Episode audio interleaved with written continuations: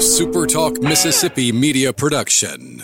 Hi, this is Dr. Andy Barlow with the Chiropractic Physician Center of Tupelo and author of the number one best-selling book, The Code Breaker. Are you sick and tired of being sick and tired?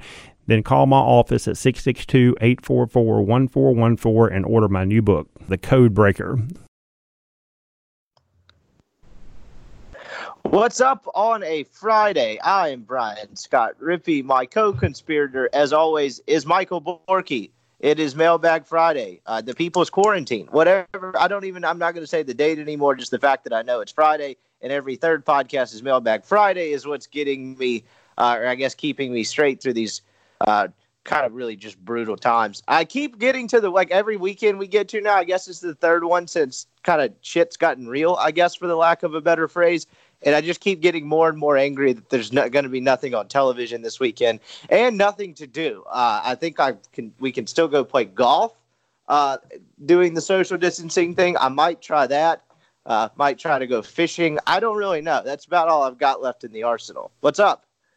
Yeah, just uh, I'm smoking a uh, a whole chicken uh, tomorrow and doing a ton of needed yard work. So that is my quarantine weekend without sports. Yeah, nice, nice. I wonder, if, I wonder a bunch of people will be smoking a whole bunch of somethings this weekend. Uh, yeah, and the but, best part is it is an herb chicken. So you know. Oh, nice, yeah. nice, perp chicken. Um, yeah. The, the, yeah, I, the worst part about this is we're starting to fade into the normalcy of this, right? Like I keep saying, I keep getting mad going in the weekend but like the first weekend, I was like, this is real weird. And the second weekend, I was like, this really sucks. And now I'm just like, this is our lives. like we're starting to fade in the normalcy of literally nothing being on television.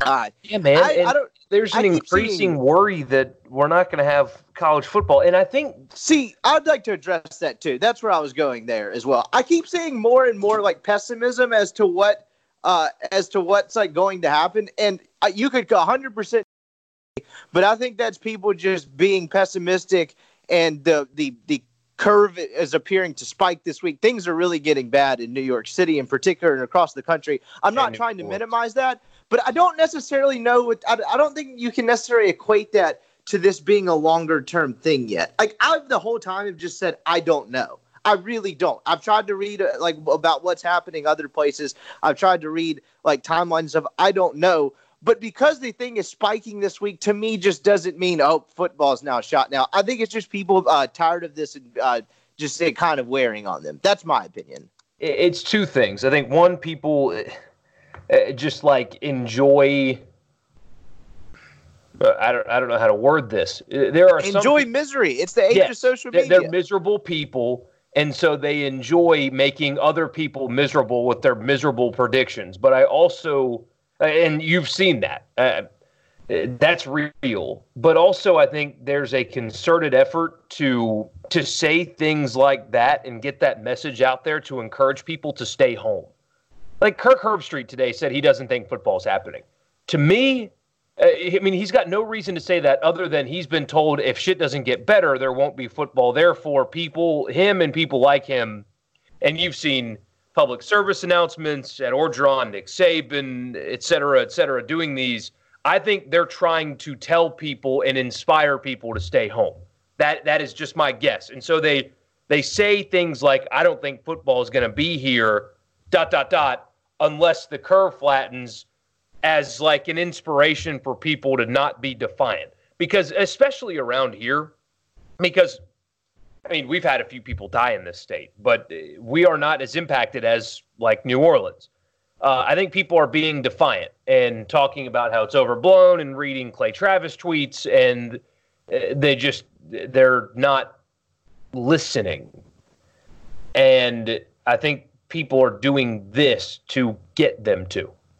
I, I agree hundred percent with what you said there. And it's interesting you brought up the Clay Travis part of it because uh, I was texting with uh, Antonio Morales last night. We were just kind of checking in on each other and seeing how things are out there because he lives in Los Angeles now, and obviously it's a whole different ball game than it is here in Mississippi. And so we were just kind of texting back and forth, and you know, just catching up. And I was like, "How are things out there?" Blah blah blah. And we started talking about, you know, do you think there's going to be a football season? And we both seem to lean. I don't think he'd mind me sharing this. We both seem to lean yes, but it may not be 100% normal. I'm willing to leave that open as well. But we were both like, hell, we don't know. And like, I, you in this world where you have to have a take and you have to have an opinion. It's one optimism, particularly on the internet and Twitter, is just somehow we've gotten to where optimism is equated as stupidity now, and I don't see how we've gotten to that place. Like apparently, you somehow sound smarter if Rippy, it's because we, as we just mentioned, it's because everybody's miserable, and right, if you exactly. are not miserable, like, they attack you. But like optimism and in, and lack of intelligence and optimism and stupidity, like those two don't equate. Like that somehow we've gotten to that point. But my point being, he was like, he named another reporter that I'll leave out of it uh, just for other reasons. But he was like, you've got this guy on one end, and then you've got Clay Travis on the other end. Like, and that, and uh, he's like, and somewhere the truth's probably somewhere in the middle. And I was like, honestly, that's a pretty decent way to phrase it. Like, but that's the thing we've been talking about for three weeks. There is no down the middle. You got to be either one way or another. It's just the whole culture we've created. We don't have to go down this soapbox today, but I just keep seeing more and more like pessimism and negativity and I'm 100% willing to admit this thing I don't I don't know. Like I'm not saying it is going to be fine by then. I'm not saying it's not. I'm just saying I don't know and I don't think anyone knows and I think anyone saying like oh like lol at these people thinking football season's going to happen. Like shut the hell up. You don't know either. Football season is 22 weeks away. And, like we have there's not a country that's been infected by this yet that's on the 22nd week yet, right?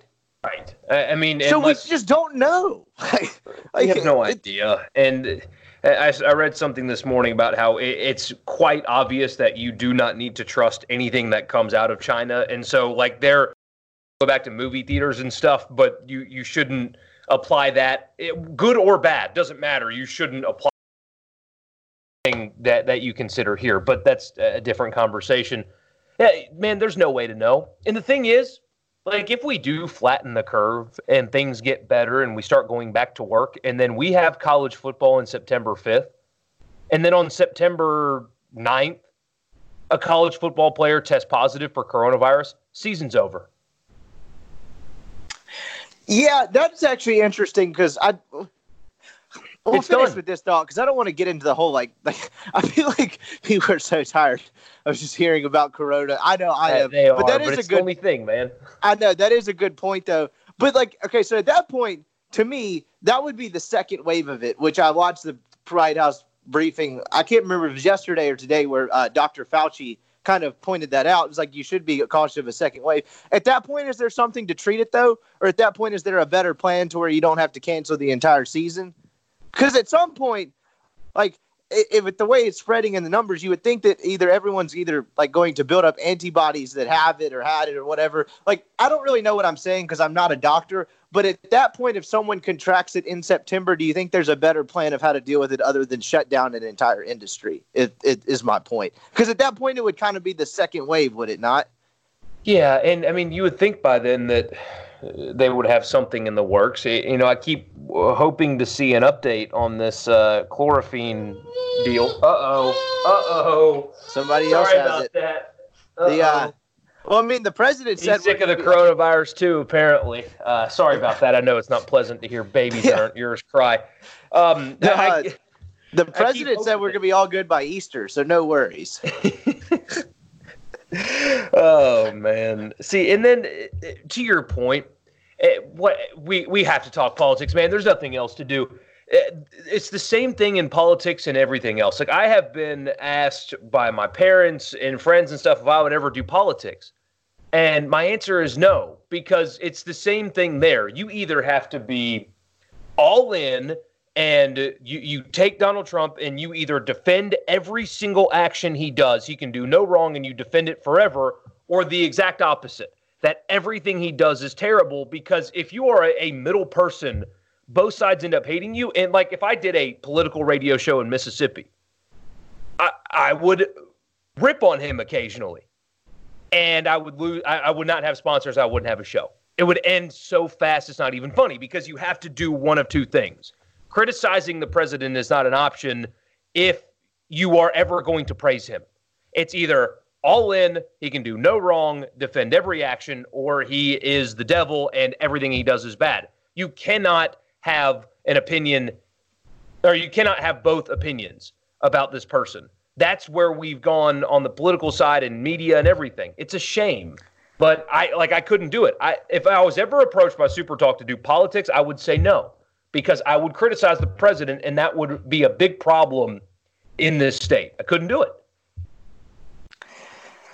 Yeah, so I guess in all in closing with all that, I guess I'm just saying like I don't if you scroll across Twitter and you see someone being like you're all stupid for thinking football is going to happen, that guy's full of shit as well and doesn't know. I'm just telling you like I'm not in the business of telling people how to think. But I, I, guess what I'm saying is don't let other people shape your thinking because no one knows, not even the medical experts at this point. And I'm not saying the medical experts don't know anything. I'm saying they probably don't know the full effect of how this is going to play out. I mean, they're sitting there telling you that. They're just trying to flatten the curve and see what happens. Anyway, that's your coronavirus update for the day. Brought to you by LB's University Avenue across from Kroger. Go, uh, go if you want to throw some meat on the grill and go quarantine. Uh, go see Greg. I saw him last weekend. I'm probably going to go by again this weekend and see what he's got for me. Um, but he fed us twice last weekend. It was good meatloaf, lane train special, some stuff. Uh, crab stuffed mushrooms. It was fantastic. He's got a lot of ready to go plates if you have a family to feed and you're trying to get something easy on the way home and you don't want to cook food or you don't want to go stop in at a restaurant and pick something up curbside. He can hook you up. LB's University Avenue across from Kroger. Hope Greg's doing well. Appreciate him sponsoring the show. Let's get to these Mailbag Friday questions uh, because after so it's interesting after yesterday i did the podcast with nick suss which was fantastic by the way if you're into uh, television, television characters, and all that. Uh, his depth of knowledge was like serial killer level, and I mean that as a compliment, kinda. It was uh, it, it was honestly pretty wild how much thought he put into it. He definitely knows his stuff. I thought he was like, like I'm gonna be honest, like I like Suss, and I, I, I think I feel like I know him decently well at this point. But when he was saying like he was like an expert and all that, I was like, man, he just must be really into it. No, no, no. He's probably a like if there's a classification for bona fide expert, it was uh, it was insane. He was naming shows that have aired only in Britain and things like that, and breaking down their character and character flaws uh, that I'd never even heard of. So if you like sitcoms, if you like tel- uh, television shows, uh, he offered some pretty smart analysis on The Office, Parks and Rec. Uh, you know, pretty much any sitcom on earth. It was good stuff. Go check that out in the feed yesterday. But uh, anyway, so we got a kind of a sporadic mailbag Friday after the television show characters content the last couple of days. But we'll just get into it and see where all of this takes us because they uh, they are pretty random, but whatever. Um, let me see. I pulled them up and then I lost them as I always do. All right, here we go. How much money would you pay to watch a college basketball game where both teams shoot 20% from the field and there's a foul on every third possession? um, I don't However know. much a say, ticket costs to go to an SEC basketball game. Yeah, I think that's it's kind of the joke. I think that's what he's kind of getting at. I actually I have gamed the system and I get paid to go watch these things. So you should probably be more like me. Uh why not talk about pole vaulting? I know it's not mainstream sports, but it's in the top 5 most complex sports around. Besides, Oxford has its own Olympian and U.S. record holder, Sam Kendricks. Well, to answer your question, because I don't know jack shit about pole vaulting, but I do think it's a cool sport, and Sam Kendricks is an incredible athlete. But uh, if you're asking me to break down pole vaulting, I, I, that's just I can't. I can try to like lie and make it up, but my you know anything about pole vaulting? Uh, no, not at all. But my question is, if the pole the pole is a certain length, right? Like they don't get longer poles. I believe that is the case, yes, but I don't know. Uh, yeah, I would think they would all need to so be the same it's size. it's a 10 foot long pole. Wait. It's manufactured for people of all skills. Uh, okay, let's see. Because my question is is there if there's a limit to the size of the pole, is there like a cap on how high you could ever jump? You know what I mean? Yeah, because, if the pole's only a certain height, but it, it kind of seems like they can choose the size. Yeah, I mean that's a good point. I, to be honest, I have no idea. so you can get different sizes. I think so. There you have it. Um, but uh, yeah. this is 17 foot 5 inches. So is there that that's the question. Is there and I guess I need to find a way to get in touch with Sam Hendricks to, to get him on the radio show because we've got a lot of time to kill. But I wonder if there is like going to be a limit to like the record because if the pole's only a certain length, there's only so much higher you can go, right? Yeah, I mean your logic's adding up here, but I'm so far out of my depth. I would thank uh, Mr. Gibson here for the question and the idea. Uh, but as far as like why not talk about pole vaulting because we don't know anything, but we clearly don't know shit about it. yeah, if you uh, but if you know Sam Kendrick, uh, or anyway, we'll try to get Sam Kendricks on the show. I think that's a good idea.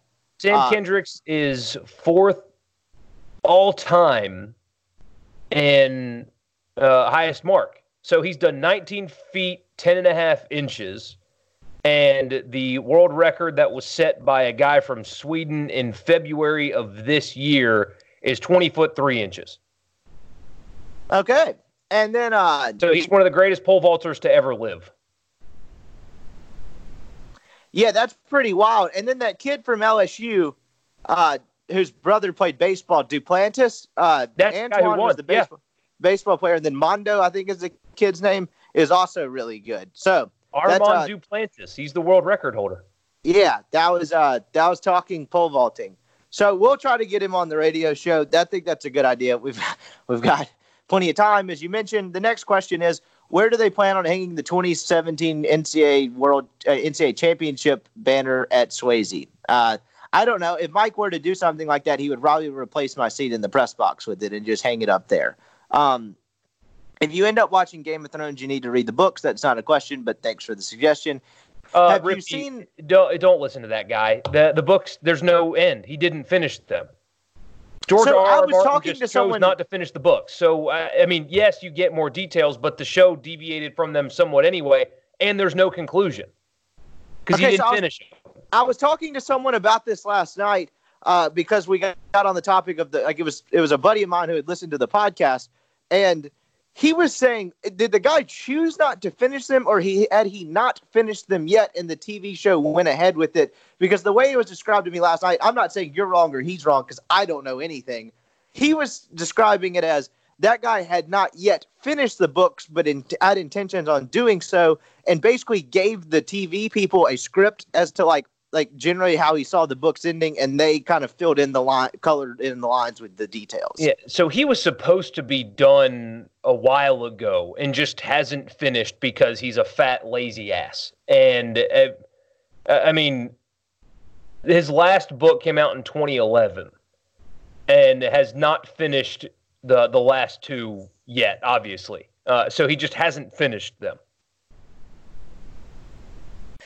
That's he's had plenty of time to do it, just hasn't done it. That's interesting because, like, like the, it seems like all around the people in charge of this story and in charge of this storyline have just failed time and time again, and it's weird to have something that uh, that well liked, that critically acclaimed, whatever, whatever, what have you, and it just flopped like that. Like that seems very strange to me.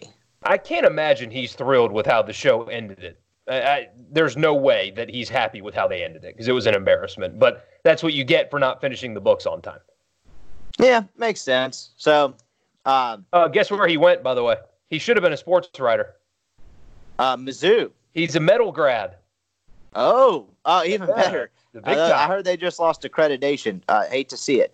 Wait, anyway, something about I saw a Northwestern like a while back lost accreditation. I think it's more of like a joke than anything in terms of like that actually meaning anything. Oh um, man, that would have been so funny.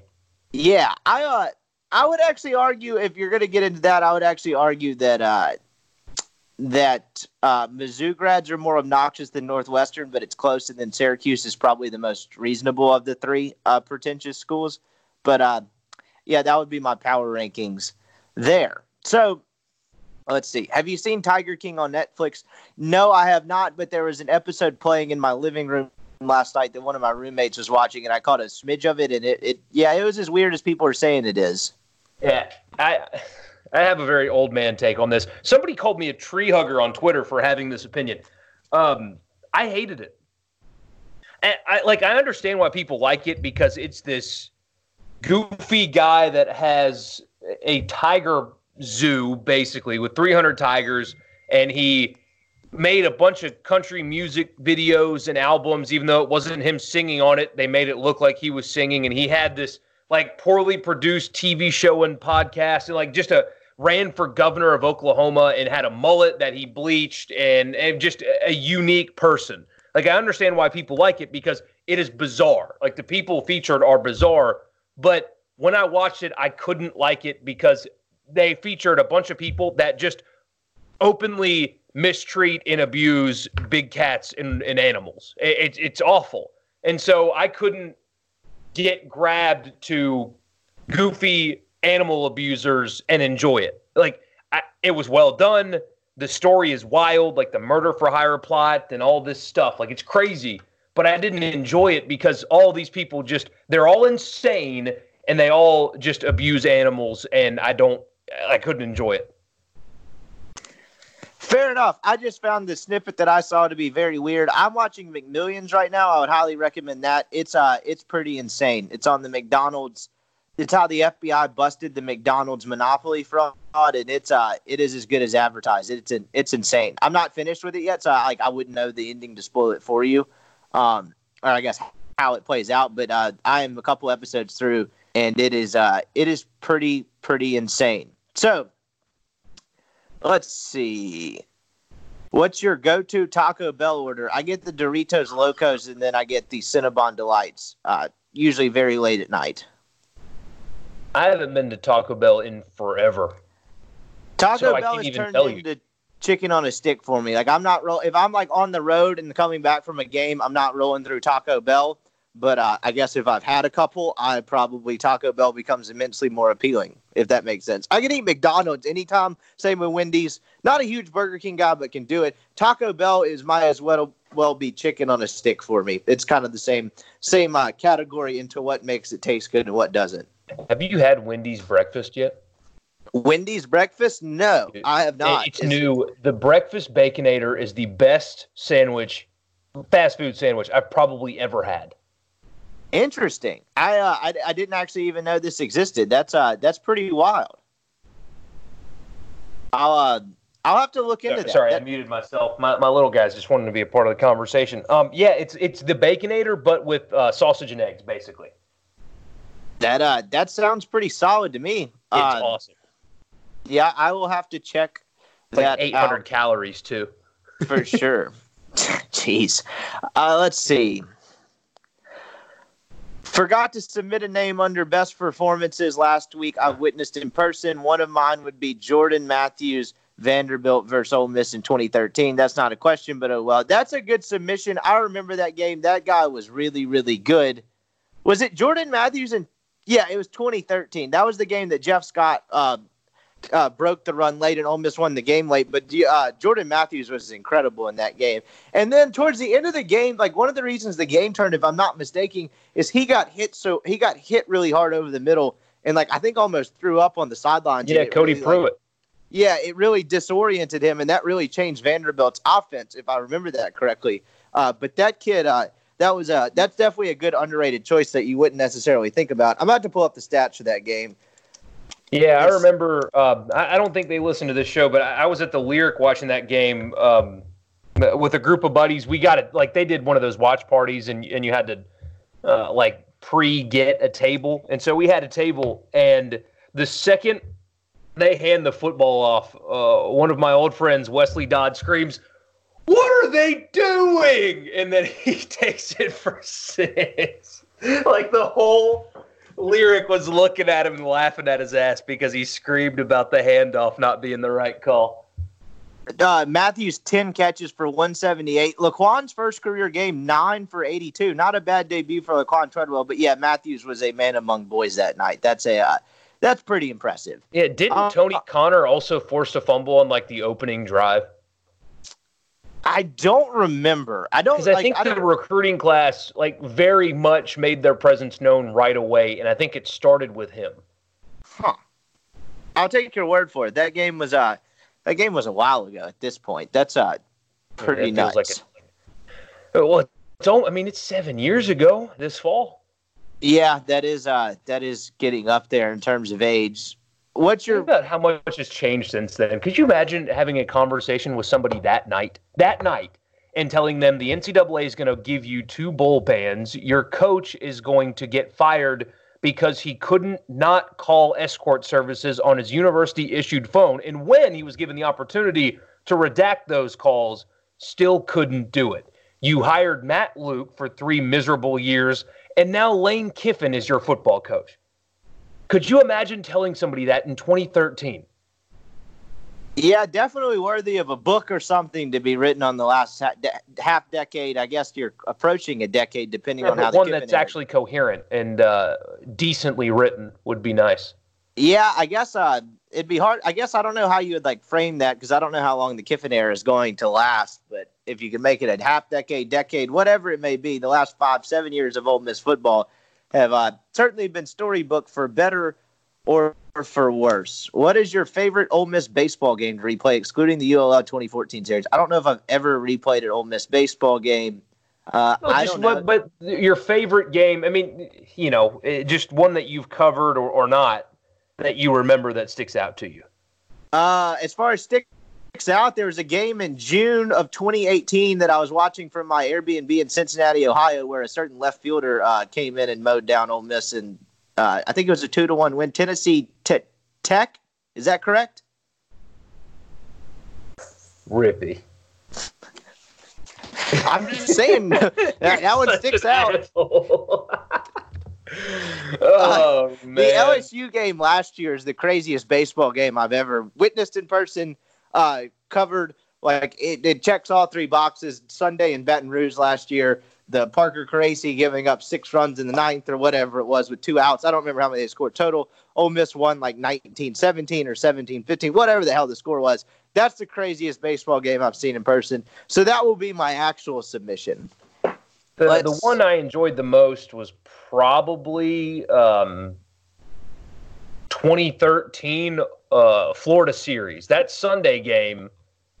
Oh gosh, I got to remember all the details. I know Sinquez Golson. eh, Florida was number one at the time, and Sinquez Golson scored the game-winning run on Sunday to win the series. And I, if I remember correctly, if they didn't score in that inning, the dumb travel rules that the SEC has because you know an extra 30 minutes would have stopped Florida from getting home, and you know the guy's got to study.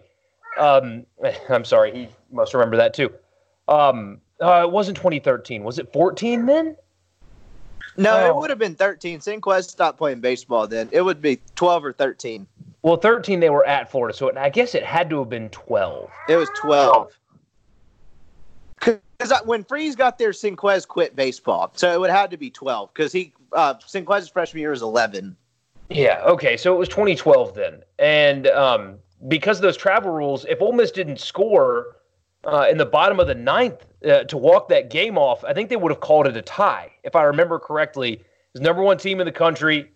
Uh, yeah, that's right. They won seven to six on Sunday, and that I've just even the year aside from the actual regional in 2014. I had never been in a, a right field in my four years that was that rowdy uh, after that game. There was a still image of the student section. I guess it was Ole Miss Picks. I don't know if he was there at the time, but it was whoever was taking pictures for the athletic department that caught the beer shower. And it wasn't just liquid in the air. I mean, there were a couple coolers up in midair, chairs, just people just throwing random shit up into the air. And the still image from that was perfect uh, when they walked off uh, to beat number one Florida that day. That was a ton of fun. Might be my favorite day watching sports. I mean, maybe ever. I had so much fun that day. That was kind of Sinquez's only moment as an Ole Miss baseball player uh, because of a robbed home run that series too, if I remember correctly. Yeah, he uh that was kind of his like I guess first last kind of only moment as a baseball player. Uh football thing in college worked out for him pretty well though. His uh his career and the symmetry of it we talked about I think a little bit last week from getting juked by Trent Richardson to being an all-American and stealing that ball from OJ Howard is pretty remarkable. He uh he saw the best and the worst of things uh for Ole Miss football for certain. But that's a good one as well. Obviously, the T- Holt Perdzock triple or, or whatever it was in uh, Lafayette. I wrote about that last year. Aces clearing triple, right? Yeah, bases clearing triple in the eight, uh, eighth bottom of the eighth inning that sent him to Omaha. I'm trying to think of another one that really sticks out that was just a really good baseball game, but I, I can't really think of one. I'm sure there is, but honestly, when when they won that regional, um, they they had that rain delay, and I think it was Scott Weathersby, right, that came out and shut down Washington on that Monday afternoon as the sun was setting. That was an aesthetically uh, just stunning day. Yeah, that was a uh, that's another good one, and that was a really really good. Uh, the the underrated part about that 2014 getting team to getting to Omaha throughout all of their uh, postseason failures in the past and stuff, and not that team. I'm just talking about the program and stuff. That was really no cupcake regional. That Washington team was really good, and Georgia Tech as the three seed was a really really good team as well. Like they got they had a really really stacked regional that year. Ole Miss had some good draws. Like I would say last year was a very good draw. Clemson and uh, Illinois were really just two marshmallow two and three seeds. But then in 16, if you remember the regional, they didn't get through. Tulane was really good. I didn't know what to make of Boston College, but Ole Miss got Pac-12 champion Utah as their four seed that year, and that was a uh, that was a really stacked one. So I don't know. The the regional draws Bianco's gotten through the years of uh, seems like there's never really in the middle. Like there's a really like they're two extremes. It's like they're either really good or they're really really bad. So I don't know. That's just an observation I well, had. Except for Tennessee Tech, you uh, brought it up, so I'm okay now. Uh, I mean, they're still. I I know they made up for it. I think the next season they made up for it. Um, just mind blowing that they were able to lose those two games. Yeah, that was a. Uh, I had an interesting perspective for that because I covered that team all the way up until the Auburn series before I left and went on that internship in Ohio, and so they were really rolling at that point. And then just I, I got to watch some of the second game uh, that night. The first game, the, the Reds had a day game that day, so I didn't get to see the first one. But I was kind of keeping up on my phone, and there really wasn't much to keep up with because they got blown out. And then I got back in like the fourth inning of that second game, and like just like like pick like entering entering into that Ole Miss baseball world in the fourth inning of that game versus how it ended is uh it was quite the change because like everything was going pretty well. It was a tight game. Anyway, I don't know. Things just turned dramatically. Whenever the fifth or sixth inning and they didn't score, uh, like they left second and third or bases loaded or whatever it was, the whole air went out of that place and everyone seemed to kind of know what was coming, if that makes sense. Let's see. It does. Yeah. I mean, you could see it uh, like the body language of the people behind home plate. It was like every strike they were hung up on. It was it was just a, a toxic energy in that stadium that day. Yeah, after that inning where they left those dudes on base. Let's see. Have you come up with any new drinking games during this fiasco? Yes, I actually have. So I have this one where you walk into the gas station and when you're trying to select what you want to drink, you grab the cardboard boxing that says 24 instead of 12 and it is a fun game to play but i'm not a huge uh, i was never a big like drinking game guy like i wasn't like good at obviously normal college kid you play beer pong whatever you think it's really cool in high school all that but like the the more elaborate drinking games i never really got into them i'm not like anti i just wasn't very good at them like the flip cup or anything involving a coin. Maybe I just didn't do it because I sucked at it and I hate losing. Yeah, I played them. I had fun with it. Um, but when I was in college, I just needed any excuse and took any excuse to drink. I was like, uh, I mean, there's a reason I got so fat when I was in school, man. I, I was pushing one year. I think it was after my sophomore year. I was pushing three bills. Uh, I had a, uh, I had a medical procedure and I weighed in that day at like 292. And I went home and spent the summer working in a tire warehouse and also exercising twice a day. So I would wake up, work out, work in a tire warehouse, which was a miserable job, and then work out when I got home.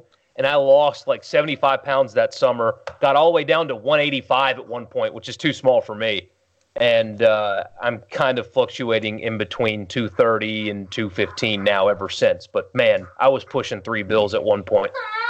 Well, that may be another reason why then, because I uh, I've never really like I've rarely flirted with the buck fifty, and so like I probably didn't need to uh, you know play five six rounds of flip cup before I got to the bar because things were really going to end badly for me. But but yeah, no, no new drinking games, but we'll. Uh, I will take submissions if someone else has invented one and uh, would like to send it to me, and I'll even try to play it. So open invitation there. Let's see. Looking on the for some insight on the meth cooking tiger whisperer, you're gonna have to take the lead on this. Does the guy actually cook meth, or is this guy joking? Uh, what what's the question? Uh, I gotta I can't find it here. Looking for some insight on the meth cooking tiger whisperer. Oh yeah, no, he did all kinds of stuff, man. Um, he Oh, man, they- he, taste. He he bred the tigers and sold them on black markets. Uh, he killed them, which is also illegal. Uh, he killed them and buried them on the property. Where did he get all these tigers? Did he breed them? Black market, man. They said you could get a tiger for like three grand, which uh, rich people are paying more than that for a very special labradoodle. Um, it's crazy. Yeah, that is insane. So, Uh, you, so he did that. He he bred tigers illegally. He killed them, which is illegal. Um, they, they were all on drugs, meth, coke, everything. Um, he was committing fraud. He um, burned down his own building to destroy evidence and stuff. Um, was involved in a murder for hire. He was a polygamist, a gay polygamist, and he would take in these young straight guys and get them hooked on drugs and then convince them to marry him. Uh, I mean, just what What is this show? it, I'm serious, man. It's mind blowing that these people are real. And then he ran for governor of Oklahoma, Rippy, and got 19% of the vote. So this guy's like a cult- like this is like an actual like um, I mean he could be a cult leader if he wanted to. Could have, and he kind of was. They they featured another guy that has a similar setup in Myrtle Beach, and he is a cult leader. Uh, it's a cult, and they said at the end of the show that the FBI has raided uh, his compound as well. But yeah, he would he would take in these women and like make them change their names and like make them dress a certain way, and like they were slaves to him basically uh, because he had cats and elephants and shit. Uh, it's all of these people are just god awful people. I'm just gonna have to sit down and hate watch this, even if I know I'm not gonna like it. Uh, so I mean, Yeah. you might, dude. People love it. It's the, if you're a shock value guy, watch it because it's it's hard to believe these are real people, but they are. And like the the lady that seems the most innocent in it, um, I mean, very well likely could have possibly allegedly killed her husband and fed him to So her they were- tigers. that was the snippet that I got I saw when uh, last night when they were talking about the murder for hire thing or killing her husband. Yeah, so the, the guy whose face you've seen tried to hire somebody to get her killed because she was trying to get him shut down because she claimed that, well, and everything he was doing is true, but she claimed that he was uh, selling and abusing tigers and all that, and that was all true. But she's also got some sketchy, shady shit in her past too that doesn't really add up, including the death of her first husband. So everybody involved is a bad actor. Okay. I'm just gonna.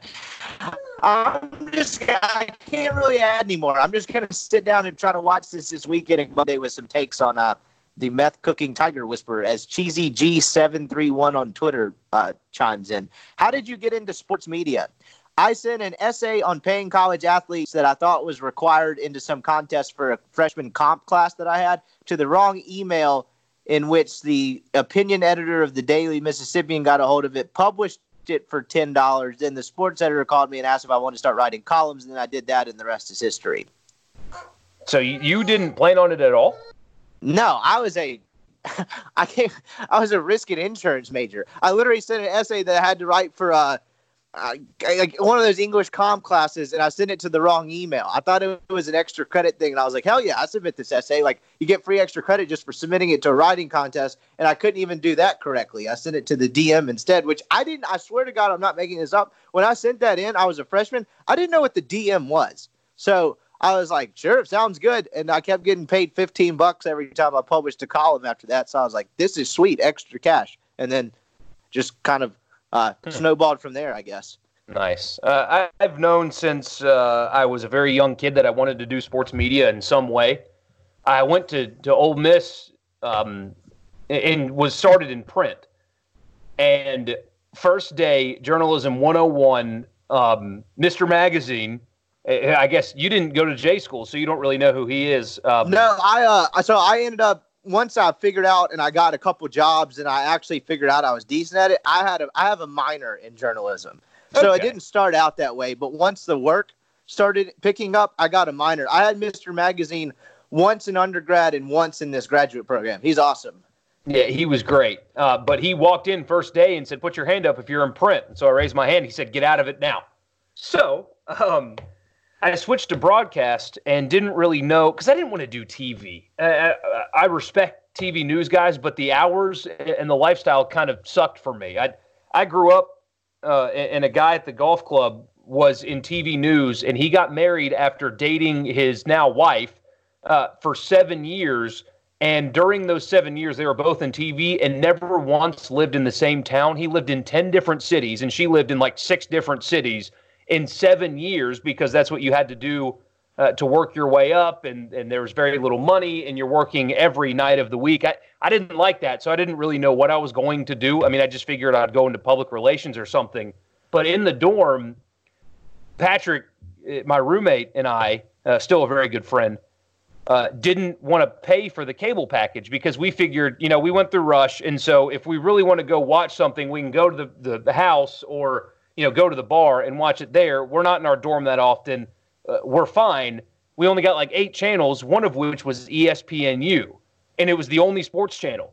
So I would leave it on ESPNU all day, and I had to listen slash watch Colin Cowherd every day, and from there, I knew I wanted to do radio. I really, I still like Colin Cowherd. I know he's kind of ridiculous sometimes, and people yeah, really but he's make, good at his job. He's excellent at his job. People make fun of him for doing the the real world in sports comparisons all the time. I think that's so well done and so smart. And yes, he has ridiculous takes, like the Tony Romo is not going to win a Super Bowl because he wears his hat backwards. Like that's a ridiculous take. Just just shut up.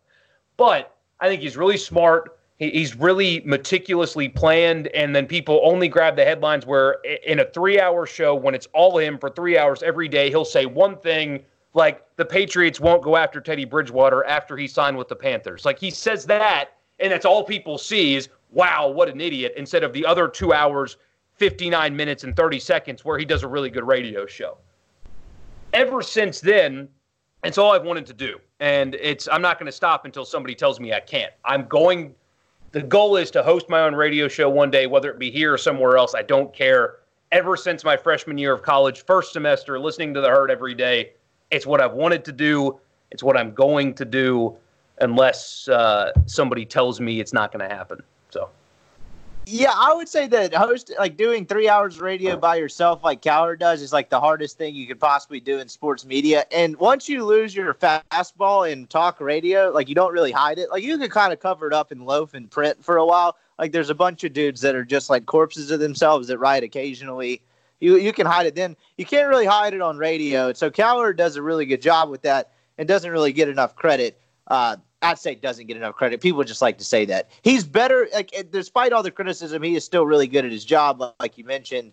And uh, and the the real life thing works for him though. Like he's really good at it. But like a 24 year old kid like my age trying to compare something in sports to divorce, it's just not going to land because you know I'm 24. like that's just it, it works for him because he's seen he's seen and done a little bit of life. So I agree. He's really good at his job. Like I don't always agree with what Cowherd says, but that's what kind of what we've dumbed down sports media to. Like, if you disagree with someone's opinion, then you have to hate them and they suck and they don't know what they're talking about. Cowherd can make opinions that I think are really smart that I don't agree with at all. Like, it's like nuance is lost in a lot of this, but it's it, yeah. it's it's just social media because like his ratings numbers are through the roof. It, it, TV notwithstanding, his radio ratings are fantastic.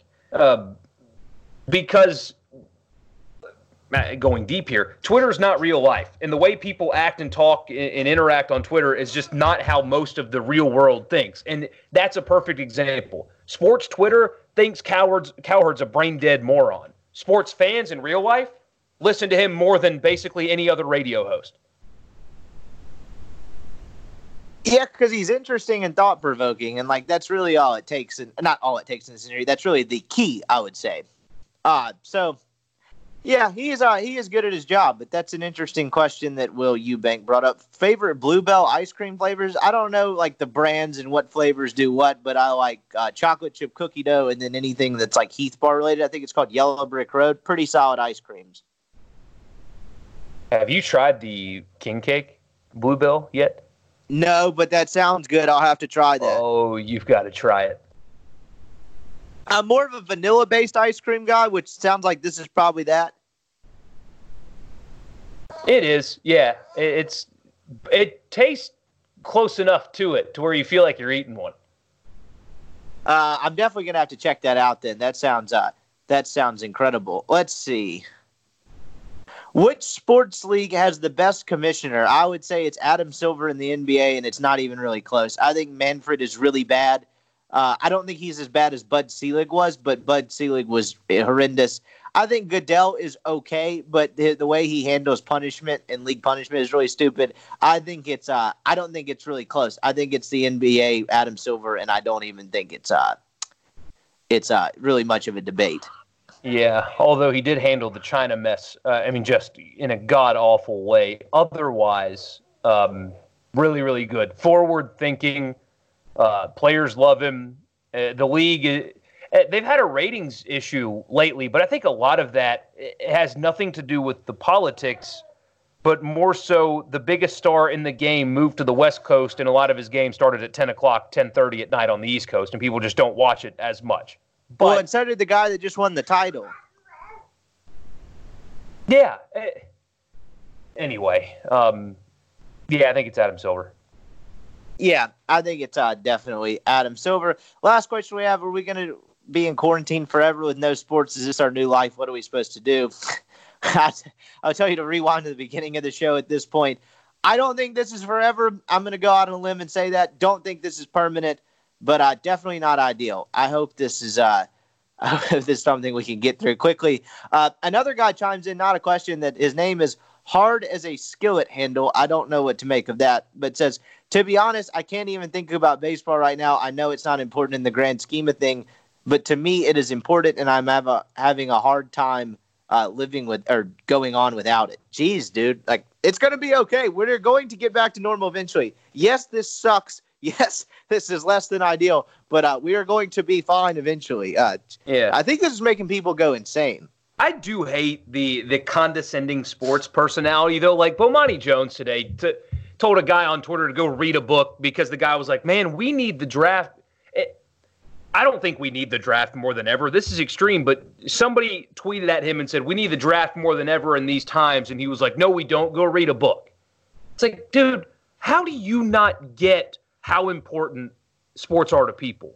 in this business. Like if you weren't a sports commentator, I get you would think it's weird, but those people that live for it and, and care about nothing else, they go to work at eight, they come home at five thirty, and it's sports from 5:30 to 8 the next morning and they live it and that's all they care about and they raise their families on it they wear jerseys at their weddings those people are insane but those insane people give us jobs and like the condescending tone that that sports media people with all this money are are directing towards blue collar guy that just really loves sports and that's his passion. I, I don't get how you can have the job that you do and not understand that those people and only those people give you the job that you do. You're dumb, go read a book? No, because they've never had to. This is all they care about. I can't stand it. Off my yeah. soapbox now. I would agree with that. Well said. I just like no sports are not the most important thing, but they are important to people. And like I'm never gonna get mad at someone for going kind of stir crazy that sports aren't happening or try to tell them that I'm more educated than them because I read books. I think that's just that's a terrible there are, take. There are families in this state that what they do on weekends in the spring is watch Ole Miss baseball. That's what they do. When they're at home, they go to Swayze for three days. When they're not, they plan their weekends around baseball. It's what they do. And so, why would you talk down to people like that when it's part of their life? And there's nothing wrong with that. Yeah, exactly. I'm never one to tell people how to live their lives. Like, obviously, this is important to a lot of people. I mean, I, I hate it without sports, and like, it's it's just, yeah, like I said, not ever going to talk down to someone who's just like, yeah, this sucks. I would like to get sports back. Like, I'm just going to agree with them and then hope everyone stays safe. Let's see. I think that's all we had questions wise. Appreciate everyone participating in Mailbag Friday. We do have a couple more housekeeping notes as far as Ole Miss stuff. Uh, you had two transfers in the last couple weeks. One yesterday, Carlos Curry, freshman redshirt freshman center, has entered the transfer portal, and Franco Miller has also entered the transfer portal. For those of you that follow college basketball decently close, this roster attrition pretty much is expected each year. And if you gave me candidate one and candidate two in in as early as December or January for guys that were going to be processed and move on and go their separate ways, it was definitely those two. Um, I, to be honest, I'm not sure if this is the end of the roster attrition. I think there's maybe one, two more guys, maybe keep an eye on, but these were the two most likely candidates. And if this is the end of the roster attrition, it wouldn't shock me. I guess what I'm saying, these were the two expected moves, uh, without a doubt. Like neither one of these should come as a shock to anyone.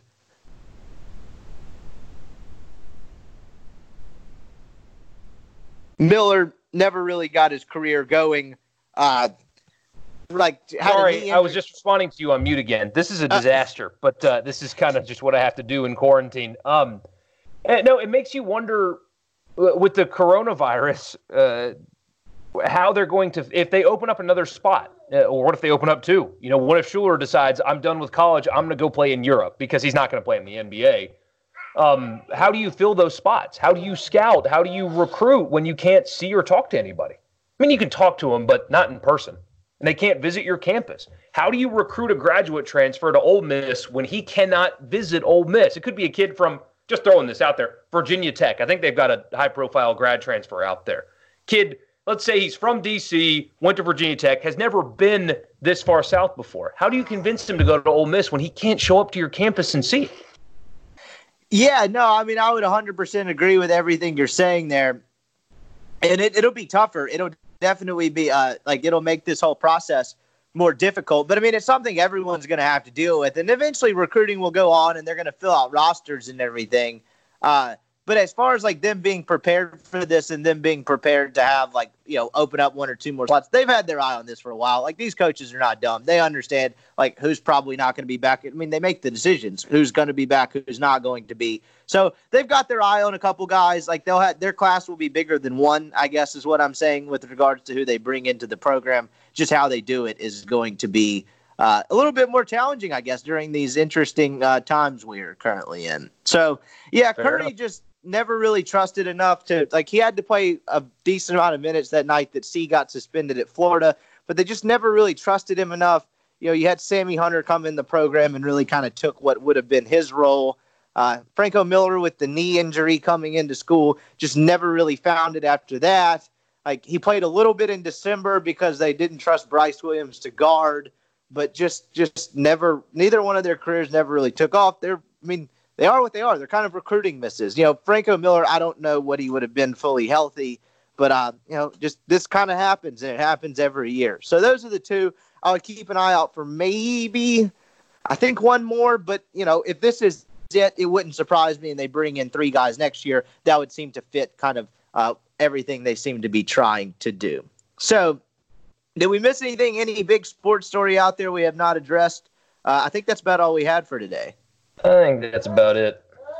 Well, we appreciate everyone tuning in to another edition of Mailbag Friday. I'd remind you one more time if you're in and around Oxford, go see LB's Greg University Avenue across from Kroger.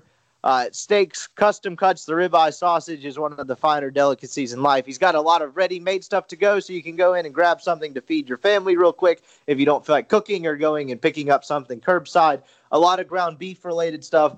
Uh, I had a steak last weekend. Probably going to go by and snag another. Go see him, University Avenue, across from Kroger. Appreciate Greg sponsoring the podcast. Uh, Borky and I will be on radio this afternoon. Then we'll be back at it on Monday. I don't know what we're going to discuss yet. Might have a guest. Might figure out something. But uh, we we uh, we got through this week with TV show characters. We'll figure out a way to get through next week as well. We appreciate everyone tuning in, and we'll be back at it on Monday.